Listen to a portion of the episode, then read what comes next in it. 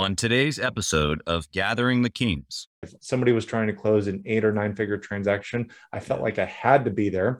And as a result, my marriage was in distress. 2016, I was on the brink of divorce. I thought Hillary Clinton was going to get elected and the market was going to crash. I was wrong. But what that meant is I needed to make some big life choices. I yeah. could either continue being successful in business and having all the outwardly flashy success, or mm. get right with my heart and all the other stuff that was truly life. And that's where we transitioned. You are listening to Gathering the Kings with Chaz Wolfe, featuring fellow seven, eight, and even nine figure business owners who have real battle scars from business and life, but have prevailed as the king that they are designed to be. We welcome high performing entrepreneurs to the stage in order to reveal the real of the real on what it takes to build a successful business today. We dissect the good and bad decisions they've made along the way that give a true and accurate picture of the journey of success and how you too can get there.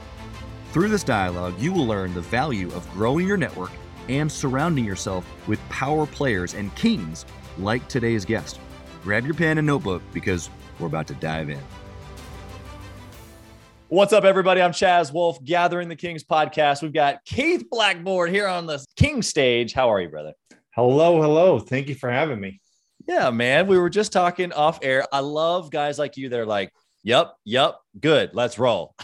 so here we are. We're rolling. We got the recording button going. Keith, tell us what kind of business, or in this case, businesses that you're in and why you're here. So the primary reason I'm here is because you asked me to be here. Love it. Secondly, I'm I have a business that helps business owners reach work optional in three to five years. Yeah, I would love to give you just a 30 seconds to tell us what that means. So that way, these people, as you're giving them advice throughout this podcast, they, they know who they're listening to. Sure. And maybe I'll share my story because that plays nicely into it at some point. But yeah. in short, I help business owners, somebody who's ideally making a, at least a half million dollars a year, take their business and turn it into something that is sellable. It's a true business that operates without them. That's part of the process and so the first two two years, we're looking at your financials. What do we need to do? Put systems and processes in place so you can step out of the business. And then you've got a choice. You can either turn it into a lifestyle business, taking maybe five to 25 hours a week, or you actually sell it. And because it's a true business that operates without you, you can get a much higher multiple for it. And then we're looking at how do we maximize the sales price? How do we create favorable terms for you and the buyer when applicable? And how do we minimize the tax consequences? Secondarily along the way my, my real expertise is helping people build an alternative portfolio of investments ones that cash flow in line with your goals. And how do you manage that alternative portfolio investments? Most financial advisors will just sell you on a series of products. They don't actually know how to do what they do. They put it all in the software. The software tells them something, but right. they don't really know how to manage that. And that's really what I love to do is introduce people to great investments. A lot of clients are earning 15 to 20% plus internal rate of return. And so uh, it allows for some really significant results. 100%. I love it. What I got most from just to give this uh, crew here of the audience just some authority for you is that you understand business. You understand the tactics of how to grow and you can long-term plan not only just around the exit but also around taxes and then of course taking those earnings and put them into a long-term legacy play i'm all about all of those things that's why i wanted you to be here bro because bro we line up like it's like we were like we were born from the same mama. So um, let's jump in here and talk about some of your story. How did you get to where you are? Like, tell us the beginning of how you even got started in business. I'd love to know. Sure. So started with a job out of college. I went to work for Deloitte uh, in San Francisco and was a CPA for them. And I feel like every year you're with them, it's worth three years someplace else because they have you work 70 to 100 plus hour weeks. That's and by the end of it, I was doing nine months of busy season and just up and quick because there's no life doing that. So I went from that to moving to Dallas. My wife was from this area, got a big promotion to move back here. And that was in 2009, 2010 rolls along. And the real estate market has crashed. Went to a Robert Kiyosaki conference, learned about this thing called real estate, houses, all that stuff. And so didn't necessarily sign up for his program, but signed up with something else that was more local. And along the way, we started flipping and buying rentals in 2013, we transitioned to active and passive investments in hotels and apartments. And that was a commercial real estate was a huge accelerator of our net worth. Meanwhile, my while my wife was managing the real estate, I was growing a business focused on high net worth apartment syndicators.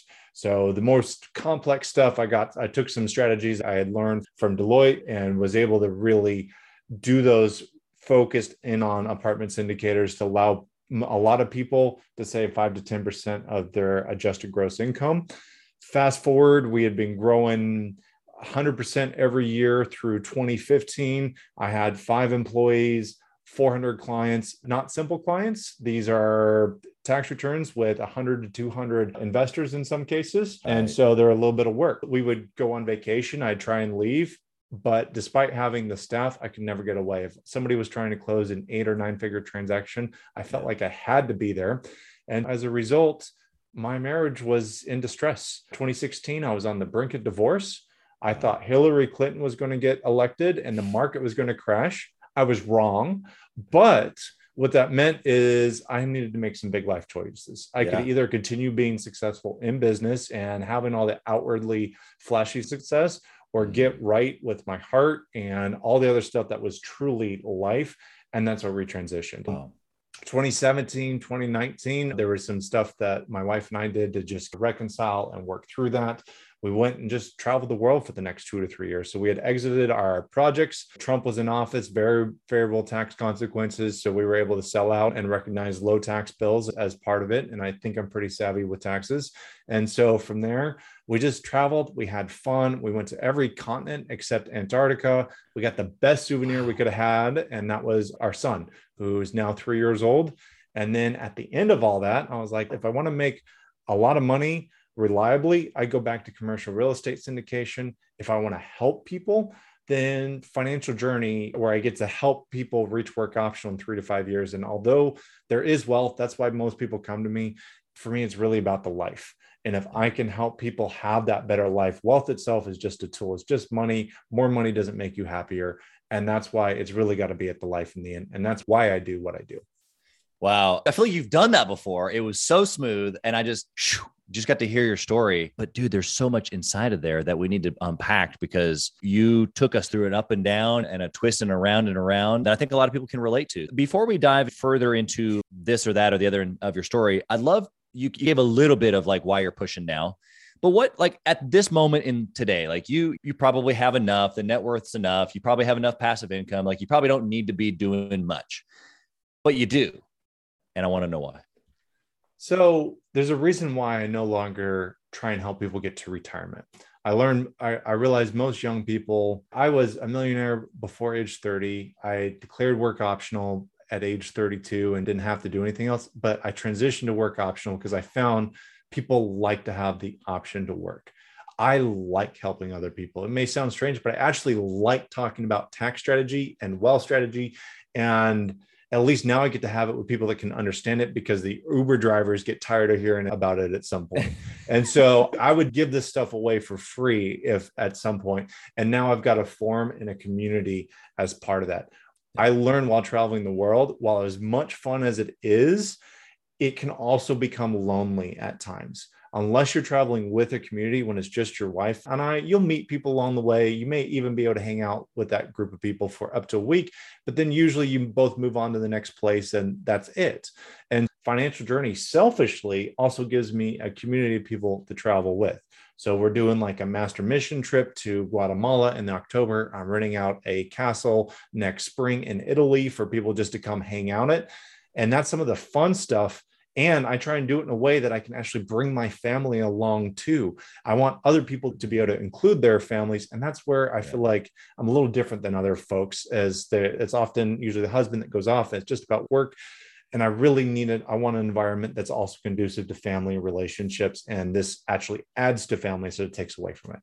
Yeah, I love that. I appreciate you giving us the deeper seed there. It plays a lot into how we're designed. And that's basically what you said there is that it doesn't have to be about hanging it up. It can just be about choices. So I, I love that perspective. Okay. Inside of you growing and building and changing, you already mentioned that there was ups and downs. I would love to know a very key moment in time that was a good decision that you made that maybe you can look back on now. We can write down, taking notes here of something that we can learn. Good decision along the way. I think knowing when to quit your job. For me, when I moved to Dallas initially, I was working for some former Deloitte partners. And I kept asking questions. I was always very inquisitive, probably a pain in the butt to my bosses, but I learned really quickly as a result. Yeah. And so when they could no longer answer my questions, and I was involved in something else where I could get my own clientele. I knew the moment I had control over sales or I could attract people to me as customers, that was my time to start my own business. Yeah. And once you decided to do that, what was for the person listening right now? They're six figures, sure. most likely. Yeah. They're trying to go to seven. So they've made that decision, or potentially, they're maybe they're running their side hustle and they've got a six figure side hustle. But if they've already left, like you did, how did that vein, what you just described, it was like a certain level of confidence, but yet curiosity. How did that play into that first year, two, three of the business for you? So, what it meant, my, my story is a little unique in that I left the CPA, I left to go on my own, and I went to work with somebody else with the agreement that I could work on my stuff on my own. So, that first year, I was completely on my own. I probably made forty to seventy thousand dollars, which was I think, I don't know, I was probably making just a little more than that in salary at the time, 10, 15 years ago. As a result, I didn't quite have the confidence to quite do it on my own. I went off since I also had the real estate background and more than one skills. I was director of acquisitions for a hedge fund over the next nine months. Uh, bought 875 houses for them. And then when that project was wrapping up, is when I knew that my other clientele had bolstered. I felt like I was working two jobs, yeah. but it was while it was a stressful year i then knew the second year around that i was good and the second year i more than doubled what i had made in the first year and it was plenty for me and i also had my other real estate stuff so it gave us the confidence to keep going yeah, yeah. I guess what I'm pulling from the kind of the, the continuation of that decision is that you didn't make any rash decisions. You didn't make any emotional decisions of leaving the job too soon, even inside of the business. You just stuck it out long enough to be able to successfully have your own thing which probably just meant it gave you the confidence yes. to not only leave, but then to like actually pursue. And there wasn't like this, oh my gosh, are we going to make it? Because you had already gone through that, yeah, the difficult year piece. So that difficult year, that was probably 2011, 2012.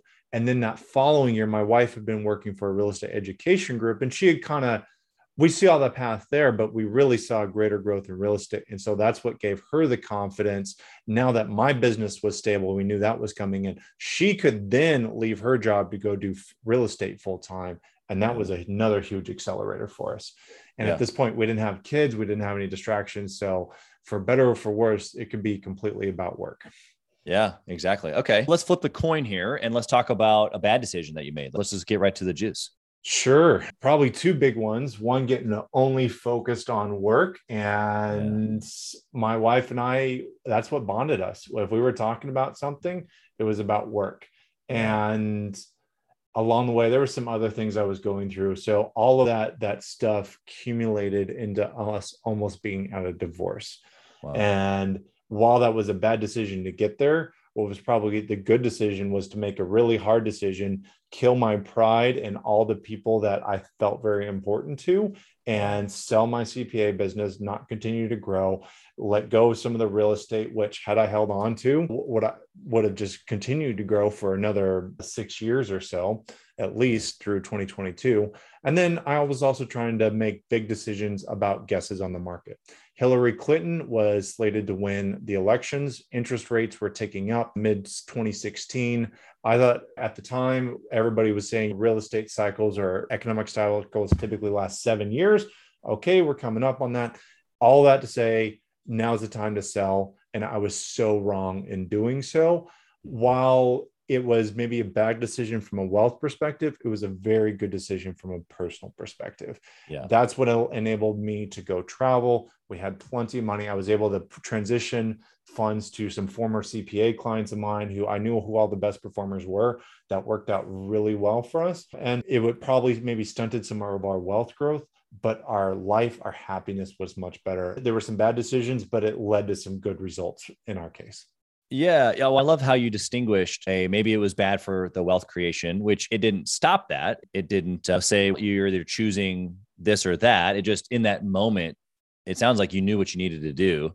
Yeah. And the turning of the market, or at least what you thought it was going to turn to, it just gave you permission to go, okay, let's go now. It, would, do you think that decision that you were made for your family, really, do you think it would have been harder knowing that it, wasn't slated to be like if you had known Trump was going to get in and appreciation was going to go through the roof and take me to that It- moment? it- you're right. It, I think it would have hadn't thought about it like that, but I think it would have been harder knowing that had I doubled down then because I know people that have gotten in the market since 2016, 2018 who were inexperienced them then, and I know how big they are today. Had I stayed in as an experienced operator, I've got some specific people in mind that I worked with who were around the same place or maybe a few steps ahead of me, have seven to 10,000 units plus now, easily worth, depending on who I'm thinking about, 30 to 80 million net worth personally. And so I'm I've got some success, but I'm not at an 80 million dollar net worth. But I also see where they're at now, and they're also can still caught up in business and very busy. So it was also a lifestyle decision. It's tough to say, but it would have certainly been harder knowing the tens of millions of dollars worth of growth I would have been giving up. Yeah, it's in these moments now looking back that we go, it's probably best that I didn't know. It's probably best Yeah. I didn't know because you're what you've alluded to, and we've tapped on it a couple of times, is that the way that we're designed, guys like you and I, guys that are probably listening, is that we just go Yeah. and we love to go. There's there's no like Yes. Uncertainty of do I go, do I not go? It's I want to go 100% all the time, every day. Yeah. And that doesn't always line up with necessarily how it looks like in other spheres. We just got to eventually, over the course of time, how to figure out how to go fast in marriage, how to go fast as a dad, how to. Mm. So maybe speak on that for a second. I'd love to know. Yeah. Since then, Yeah. So since then, there was something that came out of a, a mastermind my wife and I were in. And it's a realization that maybe I'm a racehorse. I like to go fast. And she's just at a different pace. Nothing wrong. She's got different priorities. She's very re- relationship focused. And she, I would not be who I am without her. 100%. However, with me being a racehorse, when it comes to being task oriented, means I can get a lot done very quickly, or I can grow very quickly. And what that means for me is we need a regular rhythm where I slow down and I connect with her. There's also boundaries put in place as I've gotten back into work about both time boundaries, try and make some boundaries about headspace. If I'm asking to leave for whatever reason with her and the two kids, it better be a good reason and they're pretty infrequent. And so it's me, I get so the agreement is now I get to be a racehorse, goes as fast as I can or want within these boundaries, but we've still got a regular rhythm of trying to check in together. Yeah. What you just described is like the entrepreneur utopia for outside of the business, right? Yep. how many conversations or was it like knockout like how did you get there man i had these conversations with my wife i know but for the listener right now he's got too many hats he's struggling he's got sales he's got marketing he's trying to do the jobs he's or the whatever he's just trying to grow but he's hearing this other thing over at home about kids and or she is hearing it from the husband whatever Yeah. the scenario is that they're in how did you have these conversations with your wife So, one, I don't think I'm that articulate in the moment. Usually, when emotions are going, I we're both trying to figure this out. And one of the biggest things to just step back macro level, whenever I'm trying to improve something or get better or focus on something, it's impossible to focus on everything. That violates the definition of focus. Yeah. So I usually try and pick one to three things to focus on. And whatever I'm focused on, I want a mastermind around, whether I'm buying into a mastermind or often if I know friends or people that are already players or experienced with that, I'll put my own mastermind together. I don't need to charge for it. I just want a regular rhythm on when we're going to meet.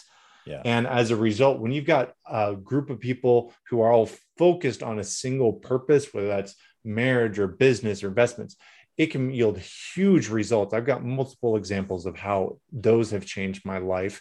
And it's through that those people that often give us ideas that would speak into us. Some would resonate, some wouldn't, but we pick and chose the best of what we felt fit us and implemented. You've uh, articulated it well here, even though you said that uh, maybe you didn't before. But I think that I think it's a process, is what Yeah. you just described. It's a Yes. process of give and take and, Yes. and figuring out the language. Yes. I just So- appreciate what you've Yeah. been able to work out. You know what I mean? Go ahead. I was going to say, and just trying to have a process in different things. So I've also learned, I'd like to say I've only made money in my investments, but that wouldn't be true. So I've learned along the way that like I probably lost more money in startups than any other thing. And as a result, I've also had some that have paid off, gone IPO, fantastic. Those are the more fun ones to talk about. But I think it's more important to talk about the losers because it's more about uh, what you're not losing money than when you make money. So there's something that I now do with my wife. I offer it to my clients. I'm happy to share it with your audience, but I fill out a deal memo on every single investment that I do. I have to write it all out. There's a process. If I fill it out, that means that I at least understand the basics of the investment and then I have to go explain it to my wife. Mm. For your audience, could be a business partner, a friend, but in our case, either one of us has veto power on investment decisions. If it doesn't fit her or she's not ready, I don't get the buy off. And sometimes that's a little frustrating, but it's healthy. It's healthy in that there's somebody else that is looking at this. It's our money. It's something that we do. She, now that we have a family, is a little less out of the wealth in the business, but we do that. We also do a quarterly portfolio review where I review all our finances, all our investments, run it by her. I also sit down and explain our taxes and she may not explain, especially she's not a CPA, so she may not understand the taxes in depth, but it's a good gut check for the both of us to stay in tune financially and for her to have input in what we're doing. So that process for our marriage and our investments has been huge. Yeah, I hope the listener right now uh, just give the show a pause and re-listen to what Keith just said because everything that uh, you can take the same philosophy into your teams, obviously inside your business, but it's regular communication and we'll take that link there, Keith, and put it in the show notes as well for the podcast. Everything he's talking about, what he's done for his wife, what he's done for his family, the regular meetings, the open communication. It sounds so simple. So yeah. simple. Just nobody commits to it, at least not on a regular basis. And I'm doing the same thing over here with my wife. She doesn't necessarily get involved in the nitty gritty, but I'll tell you, there's been a couple of times before we had certain processes in place that there were certain things that I did and she didn't want me to do. And I wish that I had listened. we have those moments if uh, if there's no checks and balances. So I love the gut check language that you use there because it's true. We're running fast. We're making quick decisions all the time. Sometimes we're the ultra optimist and uh, we need the reins to be pulled up just a little bit. But if you remember how much time and effort or how much your spouse had to sacrifice for you to earn that 25, 50, 100,000 plus that you're investing, it's at least worth giving them an option, uh, some time to review and also have input on how that's spent or invested. That is an incredible perspective. The hours from the dollars that are being invested, that's worth the conversation. 100%. Love that.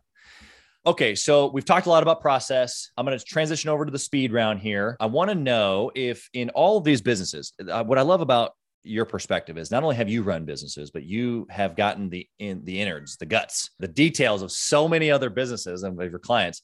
If we could dwindle it all down to one trackable metric that you would then track that one metric forever and ever what is it? I feel like i should have a better answer than this but just cash flow. I like to know what's coming in what's going out. I like to know what my taxes are. There's a bunch of metrics i look at but that's the primary one that i think is important yeah. If there's no cash flow, there's no business, right? And when we're looking at investments, I want to know the internal rate of return. I hear all sorts of made up numbers and different ways people like to measure things. Internal sure. rate of return is a single metric that you can compare every investment between. And that's why I like that. And it includes the time value of money, way more superior than an ROI or return on investment.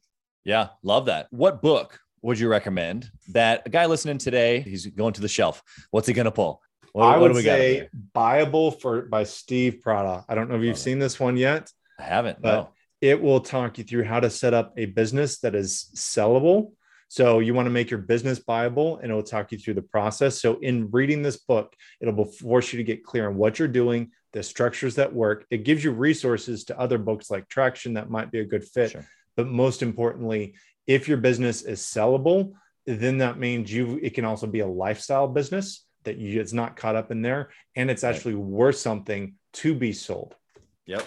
I love that. Yeah we just had a guest speaker inside of my gathering the kings mastermind group who had sold a first company for a 100 million in the process of trying to sell the second one for a couple hundred in the tech space. Big wall street guy. Anyway he came in and talked about this right here.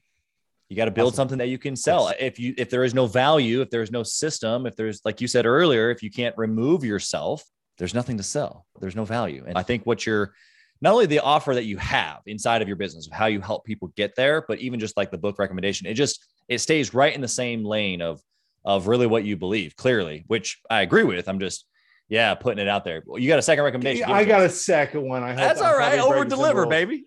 Family Wealth by James Hughes. So after you have the wealth, a lot of people are wondering, how do I pass this on? And I'll shortcut a little bit about of that. It's not about the money; it's about the values. And this is how do you pass on the values uh, to your kids and then the, the wealth the, the money is just the fuel for what they're doing it talks about that too but it's really the, the true assets are the values and the work ethic that you want your kids to have not some spoiled baby that's going to spend it all away within a, a decade or two make it all go yeah, I want to take just two seconds here since you brought this up. It's such a, a conversation that I hold pretty close. Coming from nothing, coming from a single mom family, coming from a perspective of, okay, I went through all the hard stuff. How do I then press that on? I've since met my dad. He didn't know I existed. I was told somebody else was my dad, but I've had this conversation with him as well. He's a farmer and a veterinarian and all this there's going to be there's going to be wealth there that gets passed on but it was very much done through hands and through hard work and all the things that that we want to be able to pass along which i'm sure that book probably talks about. But for you personally i know you've got young ones like i do. How are you or maybe strategically what are you doing to put them in situations or to pass those things along other than just the money? So this is one of the hardest things as it is for me to do as a father but i've got to let them struggle some yeah. And as easy it is for me to solve everything for him, my wife's going to love that I'm actually saying this because I'm the one that can enable, like just helping him put, he's three. So helping him put on his clothes, stuff like that. He should be able to do all that by now, but it's just so much easier if I just help him. If there's ever a reason I grew up doing lots of lawn work. My, my wife, that's what her parents did when they first moved from Honduras. And so that was part of their culture for me, I swear I did so much yard work by the age of high school. I was done. And so we've got somebody else that mows our lawn now. But if there's ever a reason for me to buy a lawnmower, so that my son is not afraid of hard work, getting his hands dirty, because yeah. that's going to be more important than me giving him an extra hundred thousand dollars. Yeah, I just so appreciate that perspective. And you're right.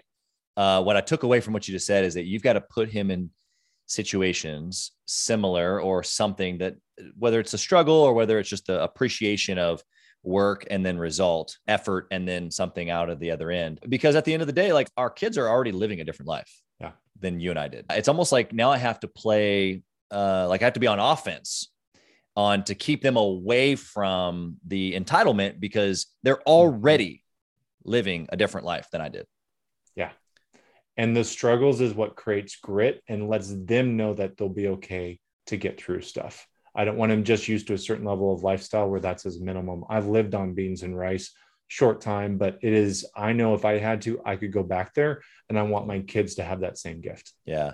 Yeah. My dad says this. He says, if I did nothing else, I want each one of my kids to know, which he didn't teach me this lesson growing up because I didn't know him, but he tells me now, it's if I just, if I did anything but to tell you that you could go do a full day's worth of work and know how to eat and be safe at night, then I did my job. Like that, those are the things that matter because the rest is it's all up to design. Like you said, it's matter of lifestyle business or do I want to press in harder for the bigger thing? And that all comes down to how we're made, how we're designed. Agreed. You've mentioned masterminds, some that you've been a part of, some that you've done for yourself. So my normal question for guests is that do you intentionally mastermind or network with others? Obviously you do, but help me understand the why. Like, why do you do those things? Whether it's the time, the money, the effort, what, what's important to you about? There is nothing more effective in growing quickly than a true mastermind. And when I say mastermind, as it was defined by in Think and Grow Rich, it was a mm-hmm. true meeting of the peers. If you have too large of a group, it doesn't work. It's not group sales, it's not group coaching. It is a group of people who each have time to speak into each other's lives and are true peers in what they're doing. And that's why when I form a mastermind or, put one together, I've got to be very intentional about who's there and make sure everybody's on the same page. For my first mastermind, I was 25, I was just out of a boot camp, and I was offered 10 grand, some really expensive number at the time for me at 25 to join a group, it was going to be tough for me to come up with that money without going into credit card debt when I was first starting out. And so sure. I went, looked around the room, found four or five other people just like me, and we were just doing single family together. None of us were super experienced, but just by the sheer interest of all us all trying to build a single family business and get out of our jobs within five years all of us that wanted to had left our day jobs and either started a business or full-time in real estate and we were all young and that was 80% of us which just dictates how important that was we were all sharing knowledge and resources i learned this i learned that and it was so helpful yeah. I love you used peers, that word, and a peer to peer setting. For me, uh, has been so important because we can go to conferences, and that's what I feel like a lot of masterminds are. Is that's the let me go to a conference or let me listen to the big guy. There's value in that. There's sure. a learning, yeah. there's a knowledge, 100%. Take my notebook, let me get some let me get some notes. Yep. But everything that you just described, I just so relate to because when you can build a relationship with those few, there's just so many things that come out of that. And I've had businesses get started. I've had ideas flourish. I've had fun memories created, all kinds of uh, just really life experience type things inside of those moments that were that were put together just as you described. So yeah, Absolutely. on the same page there. I got a question for you around operations, and then we'll be uh, getting close here. The question is this: If you could only spend one hour within a week, so you get only one hour to work on the business, how do you operate in that hour? Or how are you using that hour to successfully run your business? In one week, I am frankly checking in with my team. And that is a power hour. They better come prepared with what their questions are and what they're doing afterwards I can't come in with any action items and I don't want to leave with any action items. I want it all to be just about me giving them or directing them on what they need to do to support the business. Yeah, it's a great answer. I love it. Last question for you, Keith. If you lost it all, what would you do? Oh, sorry, I can never just give one answer. Two things reworking oil and gas wells right now. There's hardly anybody doing it. There's nobody teaching it, but I know some guys doing it and they're making tons of money. There's no competition. In, in, in essence, you're buying existing oil wells that have already found success that are dilapidated, that need renovation, if you're thinking of apartments.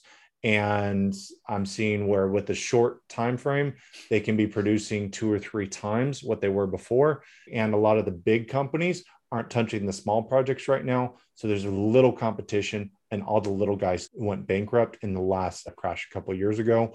So wide open markets like real estate 2010, everybody's afraid to get in and very few have the knowledge to do. Yeah. Well, Secondly, buying businesses. You've got a ton of baby boomers that are exiting. Not a lot of people that know how to buy businesses. There's some people now teaching it, but that's probably my second favorite opportunity. You can pretty much take these things over for almost just continuing somebody's legacy. You should probably pay them something, but a lot of baby boomers are frankly just shutting down the business and yeah. walking away from altogether. So if you can learn how to get good at the back office stuff, accounting, legal, marketing, sales, that kind of stuff, then you could go out and just plug in whatever business it is into your team, or you just buy 20 to 40% of the, the business using an SBA loan. You got low financing, all of that. And you just allow whoever the entrepreneur is to go run and operate their business. And you're taking all the hard stuff for them off their plate. Yeah. Yeah, I think I'd be running right next to you again. I love both of those answers. Super practical and tactical. I get a lot of answers with that. Some are a mindset, some are heart. Yours was very logical. And here's, I've thought about it. Here's the roadmap. Our brains work pretty similarly. I just appreciate that about you. How can someone find you, connect with you, get to know you better, maybe even be a client of yours in some form or fashion? Financialjourney.life is my website. Uh, I'll share a couple websites. That I'll share the deal memo, and then one other thing that's really helped me are my habits. So I'll share a link to a menu of habits, just a freebie. I don't. You don't even have to give me your email to get the resource. So that's just for my gift to you. And you can also email me, Keith at financialjourney.life. I'd love to connect if you're associated with you. I'm sure you're a good person that it'd be great to have a conversation with. I appreciate that and just giving them the opportunity to do all those things. And we'll list all the, the links down below as well. But Keith, it's been incredible uh, chatting with you. The energy uh, with you each time we've gotten together has been high. And I know you're a guy that's already done amazing things, but I just feel like you're just getting started. I can only imagine what the relationship and or life looks like in 20, 30 years when things are different. Our kids are grown and all that fun stuff. Thank you, Chaz. Appreciate you having me. Thanks for listening to Gathering the Kings. We hope you got a ton of value today and learned a thing or two about taking your business to seven figures and beyond. If you desire more and want a community around you to help you get there, I want you to go to gatheringthekings.com. That's gatheringthekings.com. And I want you to apply for our next Becoming a King 90 day intensive.